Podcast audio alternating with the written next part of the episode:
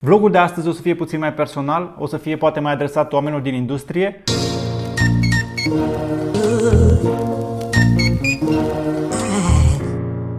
Pur și simplu cred că în industria asta ne plângem prea mult. Uh, aud deseori în jurul meu, uh, clientul nu înțelege online-ul, bugetele sunt prea mici. Ideea aia mișto pe care am avut-o n-a vrut nimeni să o facă. Eu am pornit agenția pe care o conduc astăzi din propriul dormitor. Și aș putea să vă spun cum erau întâlnirile cu clientul acum 10 ani. Acum 10 ani uh, erau mulți oameni de la clienți, mulți oameni de la agenție într-o sală foarte mare, iar pe un colț undeva era și un om de digital. Două ore vorbeau despre campania ATL, cum o să fie spotul, unde o să fie difuzat, cum o să fie outdoor iar la finalul drum spre ieșire își aduceau aminte că n-au vorbit despre online. Și atunci se uitau către tine și ziceau, online-ul, ce facem? Facem ceva drăguț și pe online tu spuneai ceva, oricum nu conta ce spui pentru că nu te mai asculta nimeni și asta era. Asta era tot. Dacă ai 20 și ceva de ani, probabil că nu ai perspectiva asta.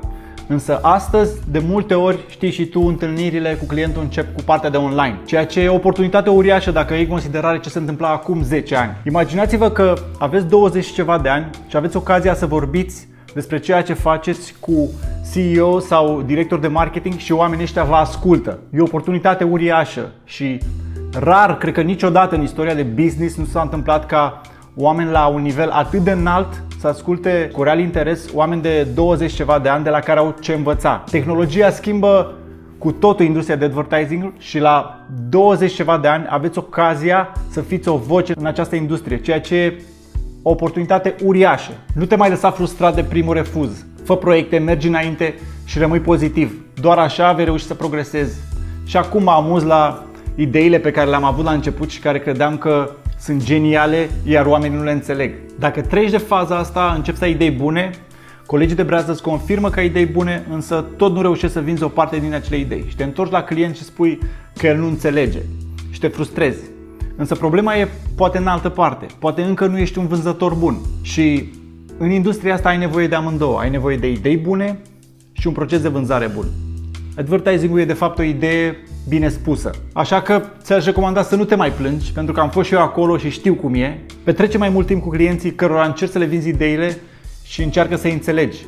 Pentru că clienții ăștia lucrează de multe ori în corporații cu șefi și reguli foarte stricte Uh, iar ideile tale curajoase le-ar putea pune jobul în pericol și mulți dintre ei au familii de întreținut acasă. Încearcă să înțelegi contextul ăsta și să explici oportunitățile pe care ideile tale le deschid pentru ei.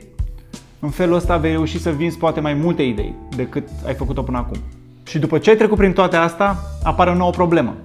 Clientul ți-a dat ok să faci proiectul, cum faci ca ideea mișto din prezentare să rămână mișto și după ce o execuți. Și aici apar din nou tot felul de probleme. E ușor să spui, clientul nu mi-a pus la dispoziție resursele necesare sau mi-a dat feedback și mi-a schimbat ideea.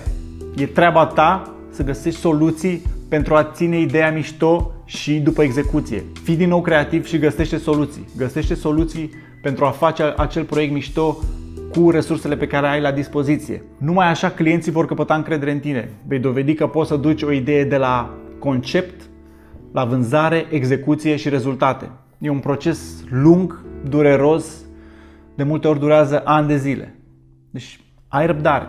După aproape 15 ani în industria asta îți pot spune că îți maximizezi șansele de a avea succes dacă rămâi optimist și în zilele alea în care nu ai chef. În zilele alea în care îți vine să te lași de meserie și cu toate astea livrezi la timp și în brief. Dar e un proces care durează mulți ani și trebuie să ai răbdare. Ai răbdare pentru că nimic nu se întâmplă peste noapte. La mine a durat vreo 10 ani până când am început să am cât de cât succes. Dar eu nu sunt poate cel mai talentat sau cel mai deștept băiat din clasă. Eu am fost tipul cu munca și perseverența și tipul optimist care atunci când ceilalți vedeau numai lucruri negative, eu vedeam cumva o luminiță. Poate că voi sunteți mai inteligenți și mai talentați decât mine și procesul ăsta o să dureze mai puțini ani pentru voi. Sunt convins că Mulți reușesc să aibă succes în mai puțin de 10 ani. Însă, ce trebuie să rețineți este că întotdeauna va dura mai mult decât vă imaginați acum. Pentru că atunci când ești la început într-un domeniu, ai impresia că totul o să se întâmple mult mai repede. Se întâmplă mult mai lent decât îți imaginezi. Și treaba asta creează frustrări. Nu te lăsa cuprins de frustrarea asta. rămâi pozitiv și mergi mai departe. E super important să mergi mai departe, să faci mai multă muncă, pentru că numai așa o să înveți și o să progresezi. Eu am fost motivat de foame, foame de a avea propriul business. Nu există prea multe alternative în cazul ăsta.